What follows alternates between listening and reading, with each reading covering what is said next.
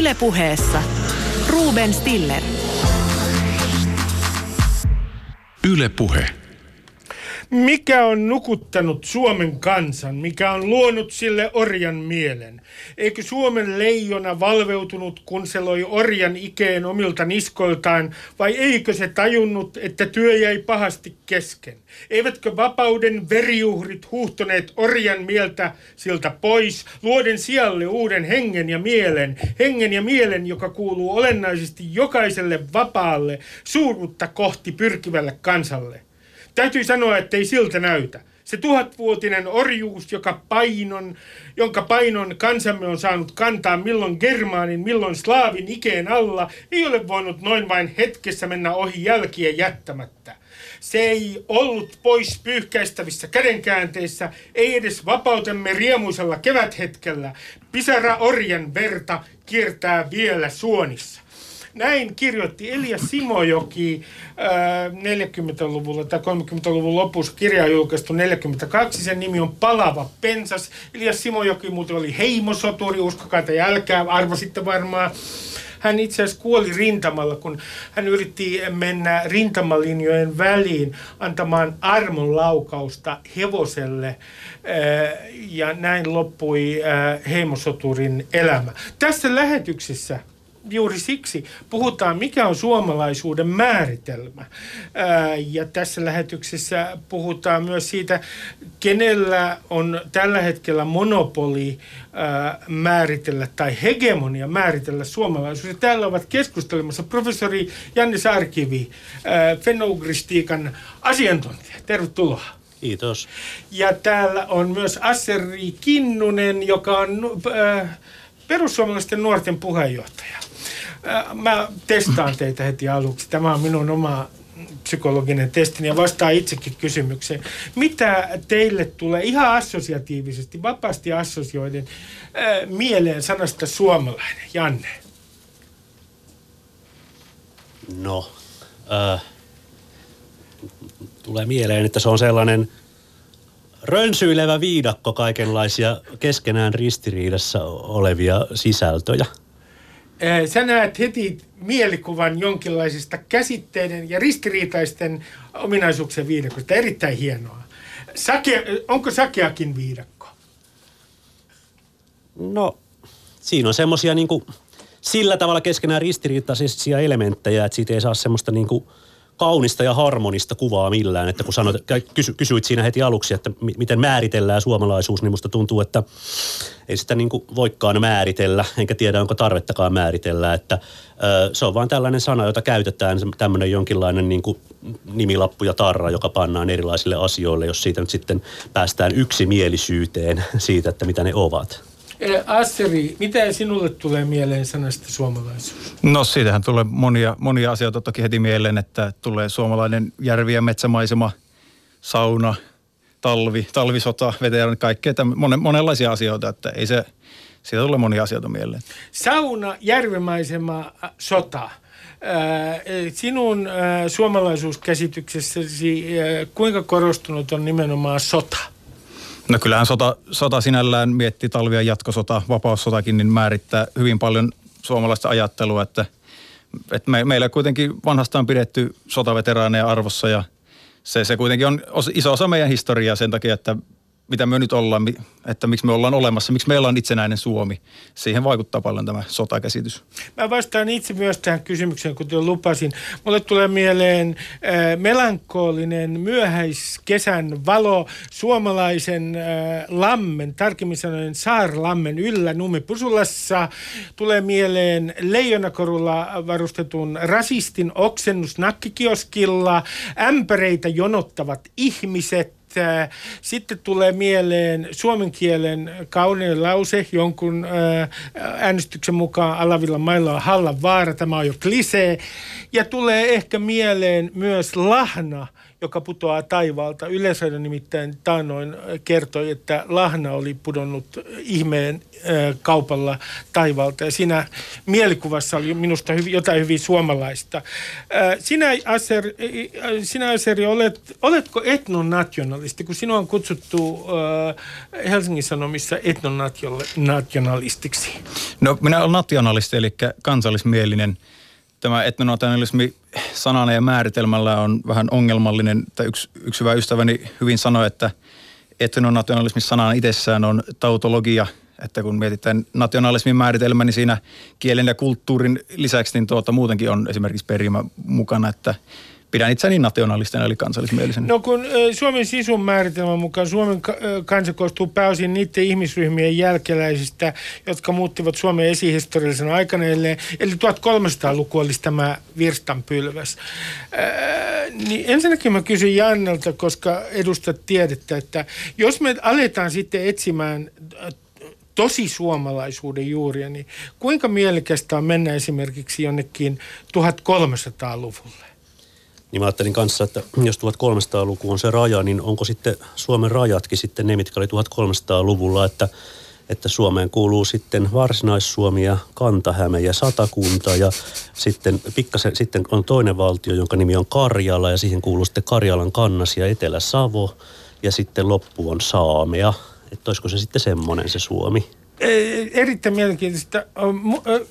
Olenko oikeassa, että sana suomalainen, niin oikeastaan niin kuin on yksi paikka Suomessa, jota sitä on käy, jossa sitä on käytetty ennen 1800-luvun sanotaanko loppupuolta, ja se on Aurajoki-Laakso. Joo, ilman muuta. Siis sehän on, on niin, että se, se, se suomalainen etnonyymihän on ollut vaan tämän varsinais-Suomen etnonyymi. Että sitten kaikkialla muualla ihmiset on olleet hämäläisiä ja satakuntalaisia ja karjalaisia ja pohjalaisia ja kaikkea muuta. Ja se Suomihan on selvästikin alun perin joku paikan nimi, että se on viitannut johonkin sellaiseen paikkaan, mikä on ollut ehkä siinä Aurajoen suussa.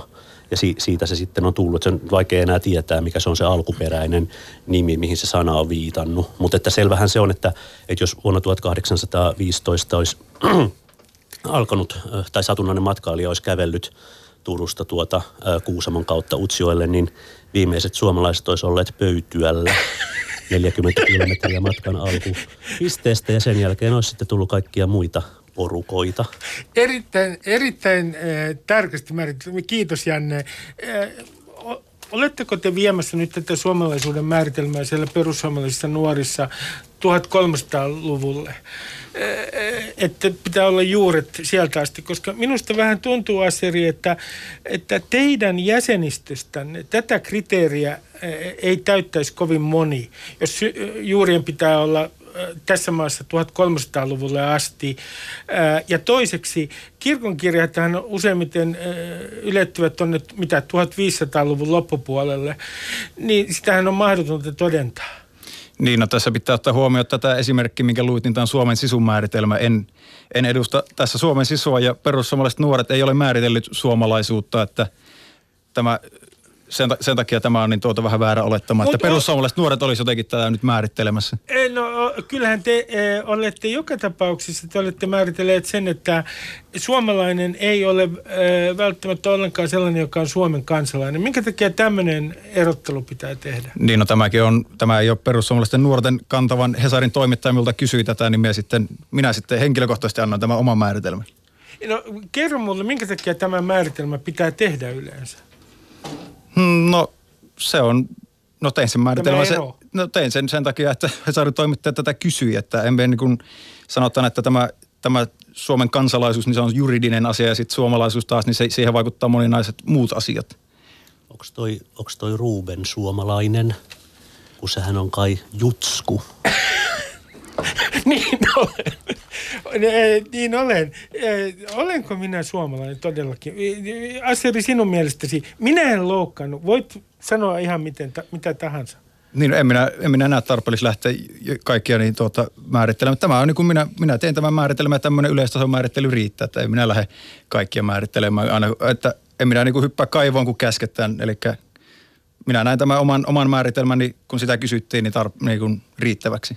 No mä tarkennan, koska tuo Jannen kysymys on ö, oikein hyvä. Jos henkilöllä, jos henkilö on, henkilöllä on maaha, toinen, toinen vanhemmista on maahanmuuttaja ja toinen on suomalainen, niin onko tämä lapsi, onko hän suomalainen? Kulttuurillisesti teidän mielestä? En lähde määrittelemään näitä tämmöisiä tapauksia, että tämä yleistason määritelmä, niin kuin äsken sanoin, niin tämä on semmoinen, missä pitäydyn tämä yleistason määritelmä. No, tämä on mun mielestä aika jännää teille, koska te olette niin kuin, te haluatte toisaalta, äh, Sonet anteeksi Asseri, äh, äh, hegemonian suomalaisuuden määrittelyssä. Ja sitten kun teiltä kysyy tätä tarkkaa suomalaisuuden määrittelyä, niin sitä ei tulekaan. Mä otan yhden esimerkin täältä Suomen sisun määritelmistä. Se on paljon monimutkaisempi kuin äh, Helsingin Sanomien lainaama Suomen sisun määritelmä, kun menee sisun sivuille. Siellä muun muassa sanotaan näin, että suomalaisuus on usein käytännössä sitä, mitä suomalaiset sanovat ja tekevät joka ikinen päivä. Minusta tämä kuvaa erittäin hyvin suomalaisuutta. Mitä mieltä olet? Onko hyvä määritelmä, Janne? Niin mä oikein ymmärrä, miksi suomalaisuus pitäisi määritellä. Mun nähdäkseni on olemassa paljon semmoisia sanoja, joita käytetään tässä tuota arkikielessä, joita ei ole mahdollista niin kuin aukottomasti määritellä ja nähdäkseni ei ole mitään syytäkään. Et se on vähän samanlaista sitten, että ruvettaisiin määrittelemään vaikka, että mitä on rakkaus, tai jos ruvettaisiin määrittelemään vaikka, että mitä on ystävyys, niin voisihan tässä varmaan pitkäänkin puhua siitä, mitä ne ehkä on, mutta en usko, että semmoista vedenpitävää määritelmää löytyisi. Tota, otetaan täältä yksi esimerkki vielä. Tämäkin on Suomen sisulta. He, su, teillä on Suomen sisun jäseniä siellä perussuomalaisissa ja minä en sitä nyt ollenkaan kritisoi sitä asiaa Suomessa vallitsee ainakin toistaiseksi kokoontumisvapaus. Ää, mutta Suomen sisun sivuilla sanotaan myös, että eri arvioiden mukaan suomen kielen eri muotoja on puhuttu Suomen alueella yli 6000 vuoden ajan. Janne, minä olen tietämätön ihminen, kuten varmasti tiedät, mutta minäkin haistan, että tässä on kyseessä suuren luokan valhe, jos sanotaan näin, että suomen kielen eri muotoja on puhuttu Suomen alueella yli 6000 vuoden ajan. Joo, no ei se kyllä pidä ollenkaan paikkaansa kenenkään, kenenkään tutkijan mielestä – mikä on oikea aika? Jos me puhutaan kanta Suomesta, niin mikä, mikä on semmoinen oikea aikajänne? No siis kanta Suomea on puhuttu varmaan noin vuoden nolla tienoilla, mutta sitten toinen asia on se, että esimerkiksi mun ja monien muidenkin suomen hist- kielen historian tutkijoiden mielestä kanta Suomea ei ole puhuttu Suomessa – että kantasuomeahan on puhuttu lähinnä Virossa ja Inkerinmaalla ja tällä alueella, että tota, se on sitten sieltä niin kuin eri teitä sen kantasuomen hajoama hajoama tuloksena tämmöinen Itämeren suomalainen kielimuoto on sitten levinnyt tänne nykyisen Suomen alueelle. Jos mennään tuonne 1300-luvulle ja äh, kuten loit hienon mielikuvan siitä, kuinka kuinka henkilö voi matkata Suomessa ja huomata, että käsitys suomalaisuudesta, missä se loppuikaan? Niin, pöytyällä. Pöytyällä, pöytyällä. No, pöytyä on tämä niin kuin vanhan varsinais-Suomen rajapitäjä, siis niin kuin Kantahämeeseen päin. Jos, jos tota, äh, henkilö jatkaa matkaansa, niin suomen kieli 1300-luvun sanotaan keskivaiheella, niin äh, ymmärsivätkö suomalaiset toisiaan? Siis äh, hämäläiset ja varsinaissuomalaiset ja, ja maan itäosissa niin, elävät. Äh, siis ei ollut mitään maata Ensinnäkin siitä niin, pitää näin, juuri näin. Siis, se on, siis tätä, tällaista aluetta, jota voisi mielekkäästi kutsua Suomeksi, ei ollut. Aivan. Että sikäli kun se on ollut, niin kuin, siellä on ollut erilaisia tämmöisiä keskiaikaisia maakunta- ja heimolaitoksia, ja ne ovat sitten väljästi liittyneet ympäröiviin valtakuntiin eri tavoin. Eli länsiosissa on tapahtunut tätä integraatiota sitten Ruotsin valtakuntaan ja itäosissa Novgorodiin. Aina sanotaan, että Venäjään, mutta sehän on myös väärin sanottu. Ei Venäjäkään ollut olemassa siihen aikaan, että se oli tämä Novgorod. Ja tota, siis – Kyllä joo, varsinais-suomalaiset ja hämäläiset varmasti ymmärsivät toisiaan, että sehän on vain tällainen murteenomainen ero. Mutta sen sijaan on vähän epävarma sitten siitä, että kuinka hyvin varsinais-suomalaiset olisi ymmärtäneet esimerkiksi Karjalan kannaksen asukkaita. Siellähän silloin puhuttiin tämmöistä jonkinlaista muinaiskarjalaa. Se on kuitenkin ollut aika erityyppinen murre, mutta että totta kai ne nyt on siis siinä mielessä ymmärtäneet toisiaan, tehneet mitään ihan ihan mielettömän kaukaisia kielimuotoja olleet, että siis jossain määrin jonkinlaisia ymmärrysvaikeuksia olisi saattanut olla. Mutta toinen asia on tietysti sit se, että näiden kielimuotojen puhujat ei, ei varmaankaan joutuneet koskaan toistensa kanssa tekemisiin, eikä niiden välillä ollut mitään semmoista mielekästä yhteyttä, mitä niin kuin edellyttäisi ajatus siitä, että he kaikki puhuivat jonkinlaisia suomen kielen variantteja. Et eihän se sellaista suomen kieltä tietenkään ollut olemassakaan, mitä, nyt, mitä, mitä nyt nykymerkityksessä suomen kieli Tässä on. mielessä tämä paluu 1300-luvulle on todellakin ö, ö, vähän kummallinen asia. Ja niin kuin Asseri mm. sanoi kun sinulle siitä, että kierrät tämän kysymyksen, e, että te ette halua, siis onko mä ymmärtänyt oikein, että oikeastaan teidänkin linja on se, että te ette halua määritellä suomalaisuutta, mutta sitten Niin, on, perussuomalaiset nuoret ei ole määritellyt suomalaisuutta, kuten sanoin. Mutta te, sitten toisaalta teillä on tällainen oppi omilla sivuillanne äh, julkilausuma, että Suomen kansalaisuuden suhteen, kun nyt äh, täällä on pitänyt asua viisi vuotta, niin te haluatte muuttaa sen 15 vuoteen ennen kuin saa Suomen kansalaisuuden. Mm. Ja sitten te kuitenkin sanotte, että vielä sen jälkeen, niin kuin sinä olet sanonut, että suomalaisuus ei ole sama asia kuin Suomen kansalaisuus. Tämän lisäksi äh, kaikki turvapaikkahakijoiden ja pakolaisten kansalaisuushakemukset, ovat, äh, niitä, niitä ei hyväksytä 15 vuoteen. Tämä on teidän toinen vaatimus. Kyllä. Jos mä saan niin kuin kysyä, että ettekö te olisi voinut yhtä hyvin äh, niin kuin määritellä tämän suomalaisuuden niin, että olisitte sanonut, että tämä pitää asua 120 vuotta? Niin, no tässä on kyse siitä, että meidän mielestä niin tuota Suomen kansalaisuuden se on nykyään liian helppo saada, helppo saada ja muutaman vuoden asumalla täällä oikeastaan ilman mitään sen kummempia, kummempia vaatimuksia, niin saat Suomen passi, mikä on taas sitten erittäin arvokas dokumentti, että – nähtiin tarpeelliseksi se, että Suomen, Suomen kansalaisuuden niin kriteerejä ja sen kansalaisuuden saamista, niin sitä täytyy vaikeuttaa. Että se ei pidä olla niin helppo. Se ei pidä, pidä olla itsestäänselvyys, että kun asut täällä viisi vuotta, niin sitten saat sen, että sen takia näin, että siihen pitää olla nämä muitakin kriteereitä, pidempi asumisaikakriteeri, mahdollisesti kielivaatimuksia, sitä, että pystyy elättämään itseensä, on nuhteeton, ei ole tehnyt, tehnyt rikoksia tai näin poispäin. No mitä mieltä olet siitä, kun te myös vaaditte ää, ää, maahanmuuttajien suhteen karkotuksia, jos on tehnyt rikoksia. Mm. Ja niihin on mahdollisuus jo nykyisessä laissa. Niin mitä sanot siitä, että otetaan tämä karkotus myös Suomen kansalaisille, siis suomalaisille? Nimittäin suomalaisessa populaatiossahan on niin kuin kaikissa populaatioissa ää, psykopaatteja, jotka tekevät toistuvia rikoksia, sosiopaatteja. Miksi ei saman tien vaadita sitä, että nämä karkotetaan jonnekin? Niin, no toki, toki niin tuota, suom- suomalaisissakin on niitä, jotka tekee rikoksia ja joutuu vankilaan, että se nyt on, se, mutta se on taas sitten eri keskustelu, että tokihan sekin on ongelma, mutta se, se taas nyt myös turhaan sotketaan tähän, että nythän, nythän valist, eduskunnassakin valmistellaan näitä, näitä lakeja, että vakavista rikoksista, esimerkiksi terrorismirikoksista ja vastaavista, niin tuota, jos on saanut kansalaisuuden joku ulkomaalainen tai maahanmuuttajataustainen, niin voisi menettää kansalaisuuden, kansalaisuutensa ja sitä myöten sitten niin tuota, hänet voitaisiin karkottaa maasta. Että meillä, meillä on tähänkin, tämänkin suhteen sitten vaatimuksia. Että sen pitäisi olla tavallaan tämmöisistä esimerkiksi vakavista väkivalta- ja seksuaalirikoksista pelkästään, ei pelkästään valtiokohtaan kohdistuvista vakavista rikoksista, niin pitäisi voida menettää tämä saatu Suomen kansalaisuus. Ja sitä, sitä myöten pystyä karkottamaan sitten maasta.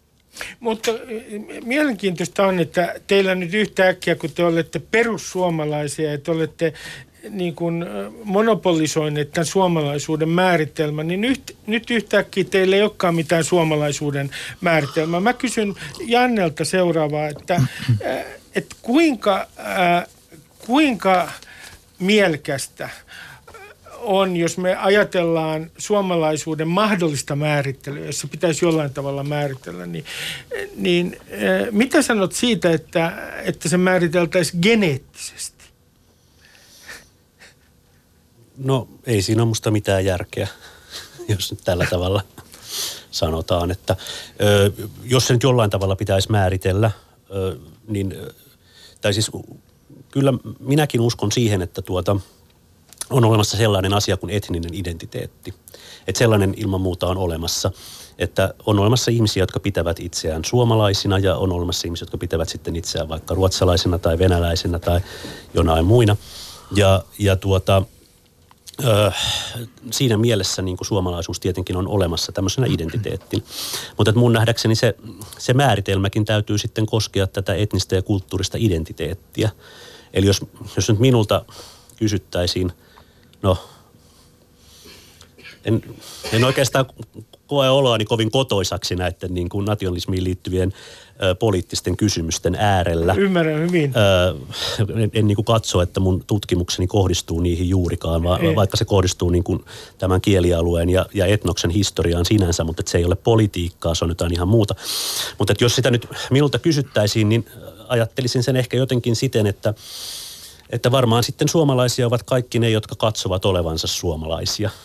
Ja, ja, ja sitten ehkä siihen voi lisätä sitten sellaisen tarkennuksen vielä, että kaikki ne, jotka katsovat olevansa suomalaisia ja jotka sitten suuri osa muista suomalaisista hyväksyy suomalaisiksi. Että tämmöinen, tämmöiseen niin kuin etniseen, etniseen identiteettiin varmaan kuuluu tämmöinen kaksisuuntaisuus, että minä esimerkiksi voi yksin tässä nyt julistautua gambialaiseksi, jos sitten niin kuin kukaan, kukaan gambialainen ei ole niin kuin samaa mieltä kanssani. Et, et ehkä tällaisen niin kuin, voisi etnisten ryhmien tutkimuksen niin kuin perusteella tämmöisen määritelmän voisi vaikka esittää. Mutta siihen on siis mahdoton sitten vetää niitä semmoisia rajoja, että kuinka, kuinka laajaa tämän hyväksynnän täytyisi olla ja minkä tyyppinen nimenomaan sitten pitäisi olla tämän suomalaisen identiteetin. Et mä nyt oletan, että esimerkiksi, jos mun pitäisi tässä nyt sitten ruveta luettelemaan niitä erilaisia asioita, jotka minun kannaltani ovat tärkeitä minun suomalaisessa identiteetissäni. Ja minulla semmoinen muuten on. Mä ehdottomasti olen omasta mielestäni suomalainen.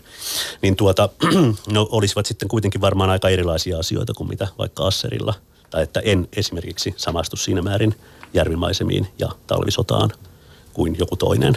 Mutta että oletan, että ehkä näiden erityyppisten identiteettien välillä sitten kuitenkin vallitsee jokin tällainen perheyhtäläisyys, että voimme katsoa, että, että, että, että edustamme ikään kuin saman identiteetin jonkinlaisia ulottuvuuksia. No, Niin, niin, no- tämä on mielenkiintoinen. Niin, ole Niin, hyvä. niin, ei, sitä olisin vaan sanonut tähän, että tuota, se on minun mielestä hyvin sanottu se, että kyllä niin kuin suoma, suomalaiset, toiset suomalaiset intuitiivisesti tunnistaa sen, kuka on, kuka on suomalainen ja se, se riittäkö. Sitten jos lähdetään siihen, että onko suomalaisuus fiiliskysymys, niin ei, ei minun mielestäni ole, että ei suomalaisuus ole fiiliskysymys, niin kuin ei ikä tai sukupuolikaan, että et, mutta en minä, en minä niin tuota lähde ketään, jos joku haluaa itse määritellä suomalaiseksi, niin en minä sitä lähde niin tuota, ö, kieltä, kieltämäänkään, että voihan joku, joku mies, mies määritellä itsensä naiseksi, mutta ei se tarkoita, että hän olisi nainen. Ne, mutta nythän täällä ollaan suvaitsevaisia. Per- Perussuomalaiset nuoret ovat tässä suhteessa ottaneet todella Niin, tämä, suvaitsevaisia. tämä oli henkilökohtainen mielipide. Mä, no mä kysyn sulta Asseri tätä, että, että jos ajattelee sellaista hetkeä,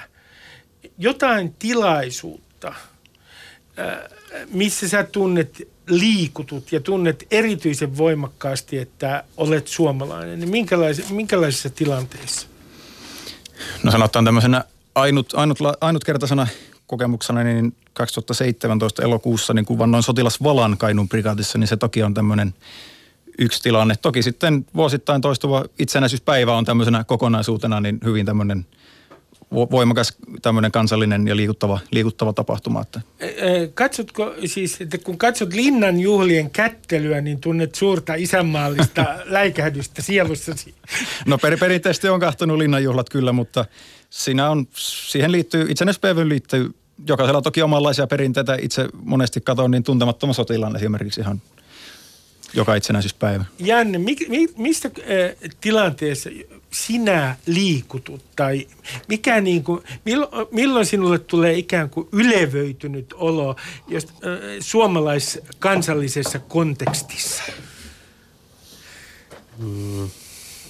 No tuota, ö, kyllähän niitä varmasti tulee sellaisiakin hetkiä. Tietysti mä koen, mulla on niinku se, varmaan se semmoinen jotenkin em- emotionaalisestikin aika tärkeä osa sitä suomalaisuutta on tämä mun niinku oma tutkimustyöni, joka kohdistuu suomen kielen ja ö, suomalaisen etnoksen niinku kulttuurisiin ja historiallisiin juuriin.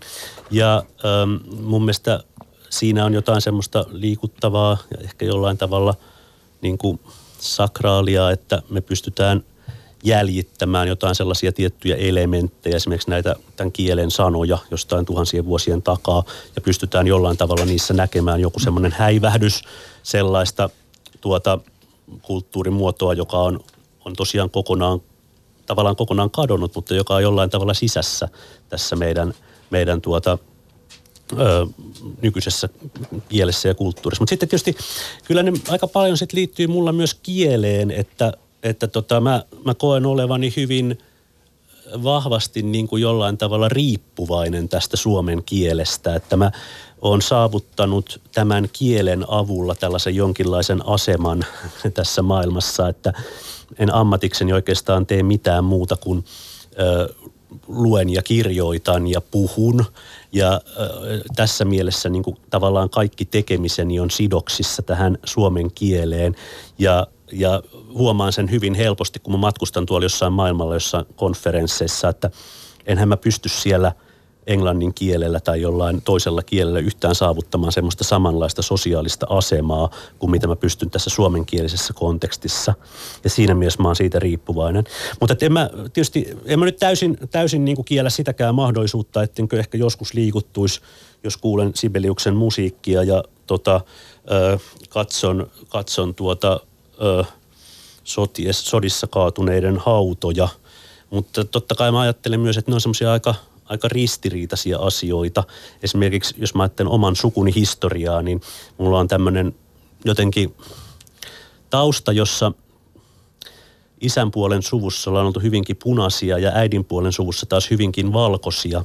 Ja mä oon aika, aika tietoinen siitä asiasta, että ikään kuin mun esi-isäni ovat taistelleet toisiaan vastaan verissä päin tuolla jossain ja yrittäneet panna toisensa kärsimään aika lailla. Ja ja jollain tavalla se on liikuttava ajatus, että, että siitä on niin kuin ehkä päästy tavalla tai toisella yli. Ja nytten, nytten eletään tämmöisessä yhteiskunnassa, joka, jota kuitenkin luonnehtii monenlainen rauhallisuus ja hyvinvointi.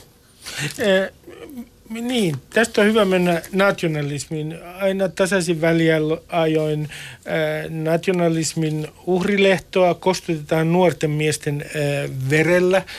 Siis nationalismihan vaatii sankarihautoja, ne ruokkivat nationalismia, ne ovat pyhiinvaelluspaikkoja. Nyt kysyn sinulta ensiksi Asseri, että eikö teille perussuomalaisille ole suomalaisen nationalismin suhteen aikamoinen ongelma se, että että ensinnäkin suomalaisuuden on 1800-luvulla luoneet eliitin jäsenet ja kaiken lisäksi valtaosa, ylivoimainen enemmistö heistä, Lönnruutia muun muassa lukuun ottamatta, niin olivat ihan ruotsinkielisiä.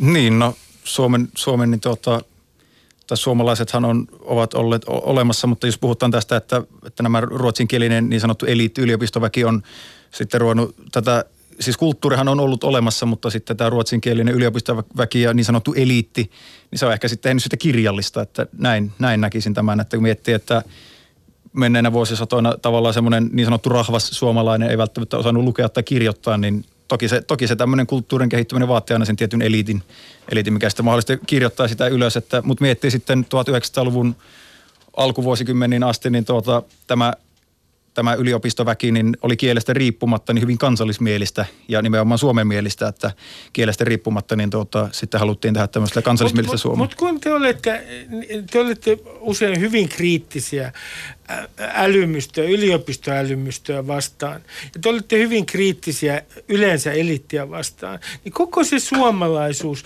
jota te liputatte, niin sitä ei olisi olemassa ilman tätä elittiä. Ei sitä niin kuin ei sitä olisi missään äh, savupirtissä luotu. Sitä suomalaisuutta, niitä myyttejä, joita te edustatte.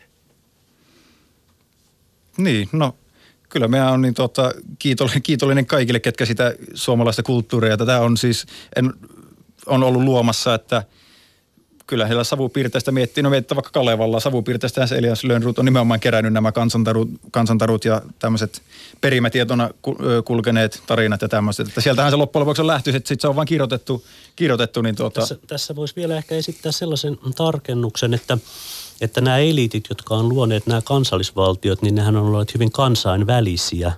Että ainakin mun, mun näkökulmasta, kun mä katson et, etnistä historiaa Suomessa ja Itä-Euroopassa laajemmin, niin – senhän näkee hyvin selvästi, että, että nationalismi on aivan sama ideologia kaikissa maissa.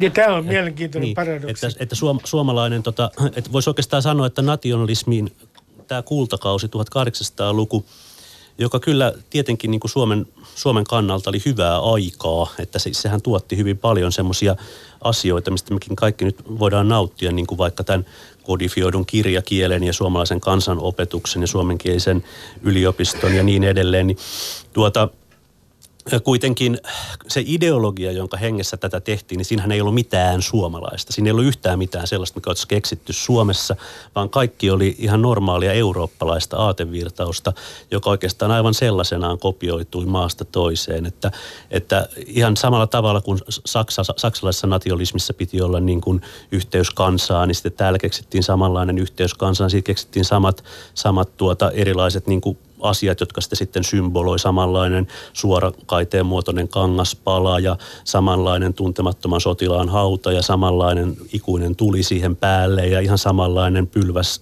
rakennus, jossa on vähän roomalaisia ja kreikkalaisia pylväitä ja siellä sitten on joku samanlainen kansallinen aarre. Et että mun mielestä niin nationalismi oli nimenomaan tämmöistä globalisaatiota, mä sanoisin. Niin, no, Et se oli tämmöinen globalisaation ensimmäinen, ensimmäinen vaihe. Niin, no tokihan kansallismielisyys niin tämmöisenä poliittisena ja filosofisena niin tuota ajatusmallina ja ideologiana niin on, on semmoinen, että se on levinnyt Euroopassa ja tullut sitten Suomeen, mutta ja Suomeen ja toki moni, moni muihinkin maihin silloin, kun se 1800-luvulla etenkin lähti leviämään. Toki sitten taas se tarve kumpua minun nähdäkseni sieltä jokaisesta omasta kansastaan, että ja mu- muotoutuu paikallisesti, että eihän, eihän oman kansan asian ja oman, oman kansan etujen ajaminen ole mitenkään niin kuin tämmöinen uusi idea. Että se on ikivanha juttu, että halutaan pitää niin, tuota, mä, oman kansan etuja. Mä, mä, mielenkiintoista oli Asseri se, että sinä viittasit Kalevalaan. Ja minä myönnän, että minä en tunne Kalevalaa kovin hyvin, kuten tuottani Jorma Honkanen, joka istuu vieressä hyvin tietää. Minä olen hyvin tietämätön Kalevalasta, mutta äh, ja kysyin Jannelta, että olenko nyt oikeassa, ja olen lukenut Janne sinun kirjaasi, että kun Lönnruut keräsi näitä kansanrunoja, niin aika monet näistä runoista olivat ensinnäkin karjalan kielellä, ei suomen kielellä. Alun perin ne laulettiin enemmänkin karjalaksi, suuri osa runoista. Ja sitten kerättiin Vienan Karjalasta, ja kun Lönnruut sitten editoi tämä, hän sen epoksen loi, hän loi tarinan niistä, ikään kuin pienistä palasista, niin, niin äh, hän, äh, hän, äh, oli, hän itse asiassa loi sen oikeastaan antiikkisen Homeroksen mallien mukaan. Siis antiikista tuli tämä epoksen malli. Toisin sanoen voidaan kysyä näin, että oliko tämä Kalevala, johon Asteri viittasi, niin oliko se kulttuurillista omimista Vienan Karjalasta, josta sitten tehtiin suomalaisten epos? Niin, siis jos se, jos se niin kuin ihan tuossa muodossaan nyt julkaistaisiin tänä vuonna ja, ja ne runot olisi kerätty viime vuonna, niin totta kai sitä pidettäisiin kulttuurisena omimisena. Mutta että tietysti täytyy ottaa huomioon, että se on syntynyt sellaisena aikana, jolloin oli vähän erilaiset käsitykset asioista. Ja et siinä mielessä, tota, mutta se on selvää, että tota, se et siinä on niin kuin nämä kaksi asiaa, että, että Kalevalhan on oikeastaan käännös, voi sanoa. Että Kalevalan, Kalevalan alkuteksti on nämä karjalankieliset runot, joista sitten Lönnrut poisti kaikki sanat, joita se arveli niin kuin suomalaisille käsittämättömiksi ja kaikki mielestään liian venäläiset sanat ja kaikki liian rivot asiat ja tämmöiset ja teki siitä sitten semmoisen niin kuin vähän helpommin sulatettavan ö, version. Ja sitten tietysti toinen asia on se, että siihen on ikään kuin vähän, vähän tuota tarvinnut niin kuin – tarvinnut käyttää mielikuvitusta, että siitä saisi semmoisen hyvän storin. Että siinä on tietysti sitten ollut tämmöinen tausta-ajatus, että täytyy saada ne, ne runot semmoiseen vähän niin kuin koherentimpaan ja niin kuin jotenkin paremmin sulavaan muotoon. Siinähän se, sehän ajatus oli tietysti tämmöinen kansainvälinen myös, että Lönnruthan oli paljon tuossa kirjeenvaihdossa sen tämmöisen Vuk Draskovicin kanssa, joka toimi tuolla ö, siis eteläslaavilaisella alueella, keräsi kansa, kansanrunoja siis nykyisen Serbian, Bosnian ja niin edelleen tältä alueelta. Ja, ja sitten hänen kanssaan muun muassa kehitteli tätä ajatusta siitä, että nämä kansanrunot niin kuin sisältää tämän aidon kansan hengen ja sitten, sitten että siellä on tämmöinen jonkinlainen ö, ikään kuin kansanrunojen alla on joku tämmöinen eeposmuoto, joka sitten sieltä löytyy. Eli tässäkin, tässäkin niin kuin palataan palataan siihen, että... Eurooppalainen idea tietysti. Eurooppa, että kyseessä on eurooppalainen idea. Nyt mä kysyn sinulta, Asseri, tätä, että, että kun puhutaan hyvästä ja pahasta nationalismista, niin milloin sinun mielestäsi, ja pyydän sinulta konkreettista esimerkkiä Suomen historiasta, niin milloin nationalismi on mennyt liian pitkälle? toisin sanoen, milloin on kysymys kiihkonationalismista? Miten sinä määrittelet tämän rajan? Niin, no miten se nyt, no mietitään kaikissa, kaikissa ideologioissa ja näin, että toki esimerkiksi tämmöinen kaikki väkivaltaan liittyvä tämmöinen on tuomittava ja aina näin, mutta en minä niin näe, että nationalismi olisi millään tavalla paha ideologia. Päinvastoin näen kansallismielisyyden hyvänä asiana, että siinä, siinä nimenomaan esimerkiksi omasta näkökulmasta niin nationalismissa ideana on nimenomaan hyvä, hyvä asia, että halutaan tehdä hyvää niin kuin omalle kansalle ja Suomen tapauksessa suomalaisille. No otetaan yksi esimerkki Suomen historiasta, IKL, jota pidetään ihan syystä fasistisena järjestönä. Se vähintäänkin flirttaili ja voidaan sanoa, että se on fasistinen järjestö. niin menikö IKL liian pitkälle Suomen historiassa? Niin, no Suomen, Suomen historiassa on näitä, näitä kansallismielisiä, kansallismielisiä järjestöjä. 20- ja 30-luvulla on akateemista Karjalaa seuraa ja isänmaallista kansanliikettä, jotka jokainen sitten oma, omalla näkemällään tavalla ovat sitten joko kansanedustuslaitoksen kautta tai muuten, muuten sitten tämmöisen aktivismin kautta niin tuota ajanneet sitä omaa asiansa. Ja, eli tämä, tämä vastaus on siis näin, että ne eivät menneet liian pitkälle suomeksi käännettynä. Niin, no he toimivat siihen aika omalla tavallaan. Että. No, tässä on mielenkiintoista se, että IKL muuten äh, lainasi myös äh, äh, eurooppalaisia vaikutteita, muun muassa eurooppalaisesta fasismista. Ja taisi olla niin, että siellä oli aika paljon Mussolinin ihailijoita heidän joukossaan. Mä kysyn sinulta, Janne, että, että kun me puhutaan tästä, että mikä meillä on tätä lainatavaraa, ja kun suomalainen fasismikin on ollut tietyllä tavalla lainatavaraa, niin yksi mielenkiintoinen esimerkki sun kirjassa on se, miten kansallismaisema – tietyn kansallismaiseman niin kuin peruskuvat Suomen luonnosta. Suomen luonto on ikään kuin ää, tuotettu kulttuurillisesti, toisin sanoen meidän käsitys, mikä on nimenomaan suomalaista luontoa. Voiko se kertoa esimerkin tästä? Niin, siis tuossa kirjassa nyt vaan käsitellään, siis en nyt tietenkään ole mikään tällainen kuvataiteen historian spesialisti ollenkaan ja siinä mielessä voi olla, että tämä on vähän tällaista mutuanalyysiä, mutta, mutta tietysti se on selvää, että nämä henkilöt, jotka loitan tämmöisen stereotyyppisen suomalaisen maiseman, siis nyt vaikka Gallen Kallela tai tuota Edelfelt tai nämä taiteilijat, niin hehän siis työskentelivät pikemminkin Pariisissa kuin Suomessa ja, ja, ja ne tavallaan kuvataiteen tyylit, joita he käyttivät hyväkseen, olivat siis tuon ajan Euroopan maisemamaalauksen tyylejä ja, ja tuota se koko ajatus siitä, että luonto on tämmöinen kauhean hieno ja, ja ylevä asia, jossa sitten tämmöinen moderni ihminen saa näitä pyhän tuntemuksia, niin sehän oli juuri hiljattain siinä sitten 1800-luvulla alkanut levitä tuota, tämä eurooppalaisen porvariston keskuudessa. 1700-luvullahan varmaan kukaan ei vielä sillä lailla ajatellut, että luonto on juuri se paikka, missä näitä pyhiä asioita tulee. Mä itse asiassa uskon, mitä tähän nationalismikeskusteluun tulee, niin tuota, mäkin olen ihan sitä mieltä kyllä, perussuomalaisten nuorten kanssa samaa mieltä, että, tuota, tuota, että totta kai niin kuin nationalismiin liittyy paljon hyviä asioita. Että, että silloin 1800-luvulla, kun tämä nationalismi tuli tämmöisenä niin kuin kaikki, kaikki asiat kattavana liikkeenä, niin sehän oli ennen kaikkea tämmöinen niin kuin, ö, liike, jossa yritettiin saada kaikki väestönosat mukaan johonkin hommaan. Eli se oli hyvin kapea porukka, mikä 1800-luvun alkupuolella pystyi käymään kouluja ja tällaisia näin. Ja sitten kun ö, tuli kielilaki ja kansanopetuslaki, jotka tuli melkein samaan aikaan 1860-luvulla, niin sehän tarkoitti nimenomaan sitä, että laajennetaan pohjaa, kaikki pääsee mukaan, kaikki pystyy osallistumaan ö, omalla kielellä, ö, saa, saa sivistystä ja pystyy sitä kautta niin kuin osallistumaan yhteiskunnan elämään. Se loi tavallaan edellytykset tämmöiselle demokratisaatiolle, että tässä mielessä.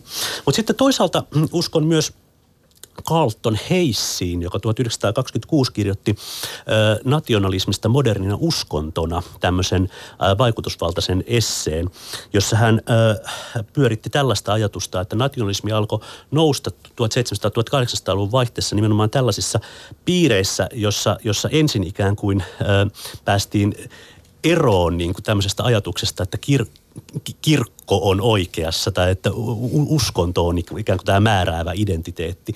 Ja sitten tarvittiin niin kuin uusia tämmöisiä, uusia tämmöisiä niin kuin mobilisaatiokertomuksia tai tällaisia syitä, että, että miksi meidän täällä pitäisi elää ja mikä olisi meidän elämän tämmöinen ylisukupolvinen merkitys ja mikä olisi semmoinen asia, jonka puolesta me voitaisiin sitten vaikka kuolla tuolla niin kuin hurmehi, hurmehisillä tantereilla ja niin edelleen. Ja, ja tätä kautta sitten nationalismista muotoutui tämmöinen niin kuin, ö, modernin ajan uskonto. Ja mun mielestä jos katsoo tämän, tämän hetken Eurooppaa, että miten, miten, minkälaisia ovat kansalliset menot, niin tietenkin tämmöisestä kulttuuriantropologisesta perspektiivistä, niin se on hyvin paljon tämmöistä uskonnon kaltaista. Että ne on ihan näitä samoja menoja, mitä kaik, kaikkialla harjoitetaan, sotilasparaateja, lipunnostoja ja lippuvaloja ja kansallislaulun laulamisia ja, ja, ja sitten tietenkin niin kuin eri maiden välisiä urheilukilpailuja ja euroviisuja ja tällaisia näin, jossa kaikki sitten heiluttaa tietyllä tavalla standardisoituja lippuja ja kannustaa omaa joukkoa, että tällaista näin. Tähän on hyvin tämmöistä,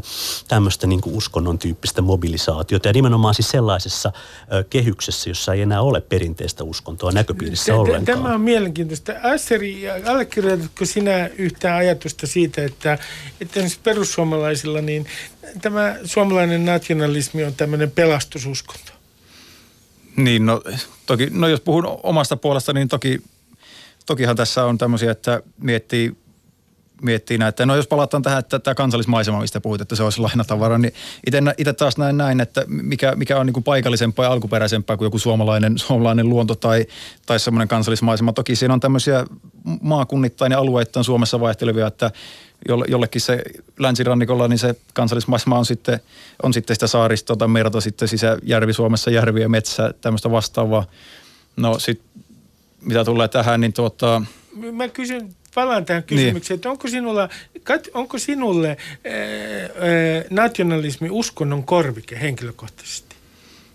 No en pitäisi sitä uskonnon korvikkeena. Itse näen nationalismin itselle tämmöisenä filosofisena ja poliittisena tavallaan ajatusmallina tai – tai keinona toteuttaa sitä, mikä, mitä niin tuota, haluan poliittisesti toteuttaa, eli Suomen, niin Suomen etua ja suomalaisten etua, että no niin, toki sitten kansallismielisyyteen liittyy vahvasti se, vahvasti se, mistä onkin ollut puhetta just, että arvostetaan näitä menneitä sukupolvia, niitä, ketkä on taistelutantereilla sitten kaatuneet, kaatuneet maansa puolesta. Että itse arvostan joki, toki ihan tavallista suomalaista raskaan työn raatajaa, onpa hän sitten duunari tai yrittäjä, joka painaa pitkää päivää töissä, niin arvostan sellaista. Sitten toki arvostan kovasti näitä, ketkä on suomalaisen hyvinvointivaltion rakentaneet kovalla työllään ja saavuttaneet sitten ekanakin Suomelle itsenäisyyden, säilyttäneet sen sitten talvia jatkosodassa ja ja toki sitten, toki sitten tähän liittyy tämmöisiä ehkä myyttisiä, myyttisiä tai arvostettuja hahmoja, esimerkiksi joku presidentti Ryti tai Marsalkka Mannerheim, ja näitä on poliittisia, niin, sotilaallisia, Tämä on mielenkiintoista, siis tämä, että nationalismissa on keskeistä osaa näyttelevät aina sankarit, mm. joten äh, Janne, ketkä ovat sinun nationalistisia sankareitasi? Jos mä arvaan oikein, niin siellä on sellainen kaveri, jonka sukunimi on Kastreen. Niin, mä, mä nyt jotenkin jotenkin mä ajattelen, että mehän voitaisiin olla vaikka jo sillä lailla aikuisia täällä maailmassa, että me pärjättäisiin ilman tällaisia stereotyyppisiä nationalistisia tarinoita ja niihin liittyviä sankareita. Kyllä Kastreen on mulle tärkeä hahmo sillä tavalla, että hän on niin kuin meidän suomalaisen kielitieteen tuota suurmies ja, ja, ja tavallaan jos ajatellaan sitä semmoista modernia identiteettiä, mikä suomalaisilla on, niin se on aika paljon siellä juurilla tämmöisenä niin näkymättömänä hahmona. Mutta että tuota, mä en ole niin kuin mitenkään vakuuttunut siitä, että me tarvitaan sellaisia nationalistisia myyttejä, öö, ainakaan nyt siinä muodossa, kun niitä on toisteltu, että niillä on sitten sellainen taipum, paha taipumus, että ne niin kuin sitten ajaa ihmisiä – toisiaan vastaan. Ja... Mikä, mikä on sellainen kansallinen nationalistinen myytti, jos kysy, kysytään näin, että joka ottaa sinua henkilökohtaisesti kaikkein eniten päähän tai joka aiheuttaa sellaisen tunteen sinussa, että tunnet olosi ulkopuoliseksi, kun tätä myyttiä viljellään? No niitä on vähän niin kuin erityyppisiä, että kyllä mua kaikista eniten risoo tämmöiset modernit myytit, että että Suomi on maailman kilpailukykyisin valtio tai että Suomi on, Suomi on, ma, ma, että on joku tämmöinen rankingi, missä suomalaiset on päässyt ykköseksi ja sitten joku amerikkalainen lehti, jossa on mainittu Suomi ja sitten siitä tulee Suomessa uutinen. Että kyllä mua tämmöiset kaikista eniten harmittaa, mutta mut kyllä mä nyt jonkun verran tietysti koen semmoista tiettyä mm, epämukavaa oloa joskus näiden vähän niin kuin tästä klassisempien nationalististen myyttien kanssa, kuten nämä sotamyytit tietysti, kun, kun tuota, minusta tuntuu, että se sota on semmoinen hyvin universaali kokemus. Että mä oon tehnyt paljon, tai mun tieteellisellä uralla, niin mä oon tehnyt paljon kenttäetnografiaa Venäjällä. Ja sitten siellähän tietysti kanssa tapas kauheasti sotaveteraaneja ja tällaisia. Ja ja sai jotenkin konkreettisesti sen ymmärryksen siitä, että ne niiden veteraanitarinat on tavallaan aivan niitä samoja veteraanitarinoita, mitä täällä Suomessa, että se sota näyttäytyy semmoisena niin kuin kaoottisena ja mutaisena ja hyvin pelottavana ja liejuisena touhuna, jossa ei tavallaan, tavallaan niin kuin ole mitään semmoista suurta sankaruutta siinä niin kuin perustasolla, että sitten jälkikäteen voidaan märehtiä ja ja voidaan sitten keksiä kaikkia, kaikkia hyviä, hyviä syitä, miksi siinä oltiin taistelemassa. Tokihan se on hirveän hyvä, että esimerkiksi Suomi ei, ei joutunut sovietisoiduksi viime sotien aikana, että sehän on loistava asia. Täytyy siitä näitä fasistejakin vielä erikseen kiittää, kun siinähän oli tämä natsi-Saksa meitä kovasti auttamassa kriittisinä hetkinä. Heitä ei aina muisteta kiittää, että usein vain haukutaan. Ö, mutta tuota, mutta tuota, jotenkin ajattelisi, että jos me ikään kuin jäädään piehtaroimaan näissä menneiden sotien myyteissä ja toistetaan niitä jatkuvasti sukupolvesta toiseen, niin sit sitä on kyllä sitten sellainen ikävä seuraus, että me ollaan niitä jotenkin pakotettu ja myös toistamaan niitä tapahtumia. Ja, ja jotenkin musta tuntuu, että ihmiskunta, ihmiskunnan nyt ei ole enää varaa siihen, että aseteknologia on kehittynyt niin, niin niin paljon, että nyt ei voi, voi enää sotia kunnolla. Että onneksi on keksitty kyllä sitten tämä hybridisodan käynti, että nykyisinhän sodat on hyvin tämmöisiä verettömiä, että pikkasen twiittaillaan ja sitten jonnekin ilmestyy vihreitä miehiä ja alue onkin jo miehitetty. Että tämähän on hirveän kiva, kun mun lapsuudessa pelättiin aina sitä, että sitten kun tulee seuraava suuri sota, niin se on tämmöinen ydinsota, että se tuhoaa kaiken. Mutta nythän on käynytkin ilmi, että ei olekaan, että nykyiset sodat on lähes täysin verettömiä, koostuu muutamista twiiteistä ja siinä se mitä, äh, Asteri, sinä, mikä äh, historian, suomalaisen historian myytti ottaa sinua päähän? No tuota, ottaisin esimerkin ehkä tästä lähempää, en tiedä onko tämä nyt ihan su- su- su- siis. Niin, no tämä on ehkä lähempänä tätä päivää, että jotenkin ajatellaan po- politiikassa ja tuolla, tuolla – ylemmässä päätteistössä, ehkä Arkadianmäellä, että Suomen on aina oltava tämä mallioppilas esimerkiksi EU-ssa, että tehdään veressä päin kaikki just pilkun tarkkaan sopimusten mukaan, mutta unohdetaan se, että muut ei sitten teekään mitään ja sitten kuvitellaan saavamme jotakin, jotakin tästä, kun muut, muut ajattelee pyyteettömästi omaa etua ja Suomi taas sitten menee muiden ehdoilla. Niin Suomi... Tämmöinen on semmoinen, mikä, mikä siis ärsyttää siis, hyvin paljon. Niin, niin, Pitä, pitäisi on... miettiä Suomen asiaa eikä sinä olet sitä mieltä, että meidän kansallisessa identiteetissämme on siis jonkinlainen, jonkinlainen tämmöinen ongelma, että me yritämme olla liian tunnollisia. Me, no, yritämme, ainakin, ainakin me yritämme hännystellä Eurooppaa sinun mielestäsi. No ainakin joillakin poliitikoilla tuolla Arkadianmäellä.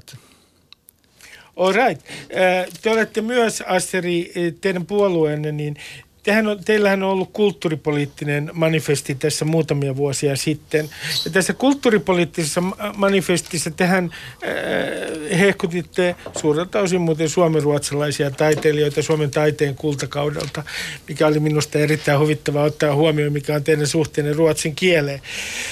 Äh, nyt, siinä, äh, nyt on niin, että tässä teidän manifestissanne te kritisoitte, puolue kritisoi postmodernia taidetta – niin mä kysyn sinulta, kun tämä on teidän taide, viimeinen taidepoliittinen manifestinne, että millä tavalla tämä postmoderni taide syö suomalaisuutta tai suomalaista kulttuuria? Minä en ole koskaan tajunnut sitä. Joku performanssitaiteilija, jolla on vihreä tukka ja joka niin kuin tanssii alastomana jossain, tämäkin on karrikointi, ää, ää, joka on minusta erittäin hauska, niin käsittääkseni hän ei kuitenkaan ole suomalaiselle kulttuurille mikään ykkösluokan uhkakuva. Niin, no enemmän, enemmänkin näkisin näin, että ei minkälaista taidemuotoa välttämättä tarvitse tai pidäkään lähteä niin tuota, ly- lyttäämään tai, tai noin poispäin, että toivoisin toki enemmän, että, että esimerkiksi kouluissa ja, kouluissa ja tuolla historian tunneilla tuotaisiin esille sitä, tätä suomalaista, su, suomalaista tämmöistä mennyttä kansallismielistä, kansallismielistä kulttuuria ja taidetta esimerkiksi. Sitä, sitä korostettaisiin. Ei minun mielestä IKL, pitääkö historian tunnilla puhua IKLstä niin kuin, äh, kyynel silmässä muistelen nostalgisesti ja akateemisesta Karjalaseurasta, että ne pitäisi nostaa niin kuin ikään kuin positiivisesti kouluopetuksessa esille. Sitäkö tarkoitat? No kyllä minun mielestä on hyvä, hyvä tuoda Suomen, Suomen historiasta näitä vaiheita, vaiheita esille, että miten, miten Suomessa on, Suomessa on niin tuota, hoidettu asioita 20- ja 30-luvulla. Toki sitten tässä on esimerkiksi tämä, no, mistä nyt on paljon puhuttu tästä sota, sotahistoriasta, niin sen ymmärtäminen on toki tärkeää. Eli tärkeää. Suomen e, esimerkiksi kouluopetuksessa meidän pitäisi niin keskittyä, käydä läpi Tali Ihantala hyvin tarkkaan, entistä tarkemmin Kollaa, Taipale ja niin edelleen. Sotahistoria enemmän kouluihin. No kyllä sitä voisi olla enemmän. Se kuitenkin määrittelee paljon sitä, että mitä meillä on tällä hetkellä. Meillä on Suomen itsenäisyys ja se on ratkaistu siellä Tali Ihantalassa 44 ja näin poispäin niissä taisteluissa, missä, missä sitten monet, monet on kaatuneet ja, ja osa, osa toki selvinneet ja se, se on iso osa meidän historiaa, niin toivoisin, että se tuotas, kyllähän sitä tuodaan esille, mutta se se on säilyttävää, että se, sitä on tuotava esille minun mielestäni koulussa. Eikö muuten Suomi on nyt paljon vähemmän itsenäinen kuin 1800-luvulla, kun nämä Galeen Kallelat ja muut toimii, että tota, silloin Suomen, äh, siis Venäjän keisarikunnan yhteydessähän Suomella oli esimerkiksi tulliraja Venäjää vastaan. Nythän meillä ei ole tullirajoja. Sitten meillä oli oma valuutta Venäjän yhteydessä. Nyt ei ole semmoistakaan. Siinä oli oma valuuttapolitiikka ja keskuspankki. Sellaista nyt ei ole. Ja sitten oli oma kansalaisuus. Että venäläisiähän oli kielletty hakeutumasta tänne virkoihin. Nyt taas EU-kansalaiset saavat kaikki automaattisesti tuottaa. Mun nähdäkseni Suomi oli paljon itsenäisempi. Siis nimenomaan 1800, aikavälillä 1863-1917, kun se on tällä hetkellä hetkellä. Mi- mielenkiintoista, mielenkiintoinen pointti. Ei, mutta tämä oli vain mm. tämmöinen hieman provokatiivinen pointti, mutta siinä on ihan hyvät, hyvät niin perusteet. Mutta tota, mm, niin, Jänni, mä, mä, sä, sä saat esittää kulttuuripoliittisen manifestin, kun... Ai kun, minä? Niin juu, Jaa. siinä, että et, et jos sun pitäisi et, ikään kuin luoda suomalaiselle kulttuurille tällainen kulttuuripoliittinen manifesti, niin mitä sinä painottaisit?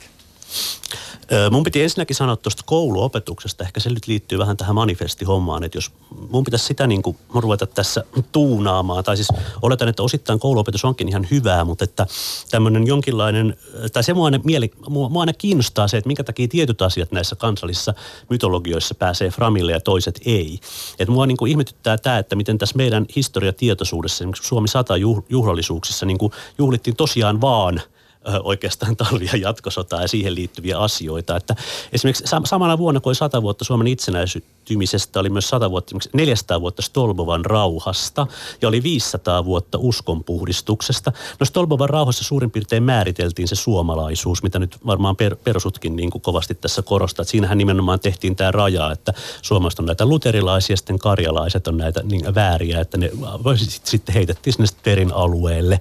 Inkeriläiset sitten saivat paluu paluumuutto-oikeudet verinkarjalaiset koskaan eivät saaneet ja niin edelleen. Nämä ovat tämmöisiä niin kuin mielenkiintoisia asioita. Jos joku olisi voinut niin kuin vetää tämmöisen 400 vuoden niin kuin, ö, historian tähän tai 500 vuoden historian, kun luotiin tämä niin kuin protestantismi ja siihen liittyvä, liittyvät monet ulottuvuudet, mitkä meidän identiteetissä sitten on, kaiken, kaikenlaista työtelijäisyyttä ja huonoa omaa tuntoa ja tällaista. Mutta en mä tiedä, äh, jos mun nyt pitäisi joku manifesti tehdä, niin mm, ei se kyllä koskittelisi näitä, näitä tuota, Ähm, näitä sota-asioita ainakaan, että kyllä se varmaan koskettelisi sitten sitä, että, että tuota, ähm,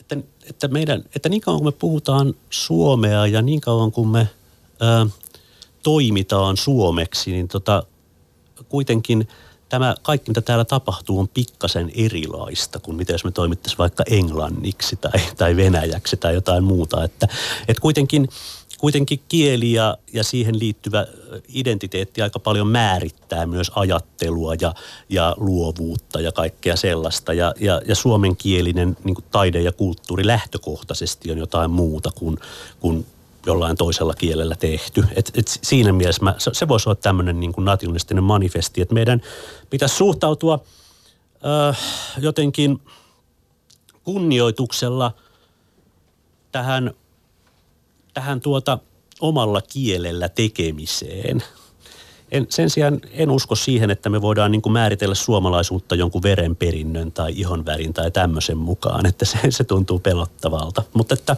sen sijaan se, se, se me voitaisiin ajatella, että jos, jos me toimitaan suomen kielellä ja suomen kielen avulla ja tota, tässä erottaudutaan koko muusta maailmasta, niin se on, se on rikkautta, se on diversiteettiä niin kuin paitsi meille itsellemme myös koko maailmalle.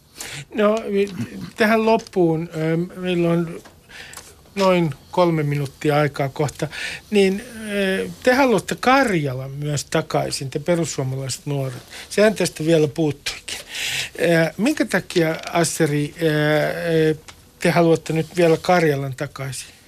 Niin, no tämähän koskee sitä, että jos tulee tämmöinen mahdollisuus tai aikaikkuna rauhanomaisin keinoin saa, saa se takaisin, niin tuota, perussuomalaiset nuoret sitten näki, että tai me järjestönä nähtiin, että niin tuota, toki pitäisi sit Suomella olla siihen, siihen valmius niin keskustella asiasta ja jos on mahdollista, niin rauhanomaisin keino saa sitä takaisin. Että kuitenkin... miten, miten näille tehdään näille, tälle venäläis, sehän on täynnä venäläispäästöä. Siis tehdäänkö etninen puhdistus sen jälkeen, kun eh, se on saatu Suomelle takaisin vai mitä tehdään?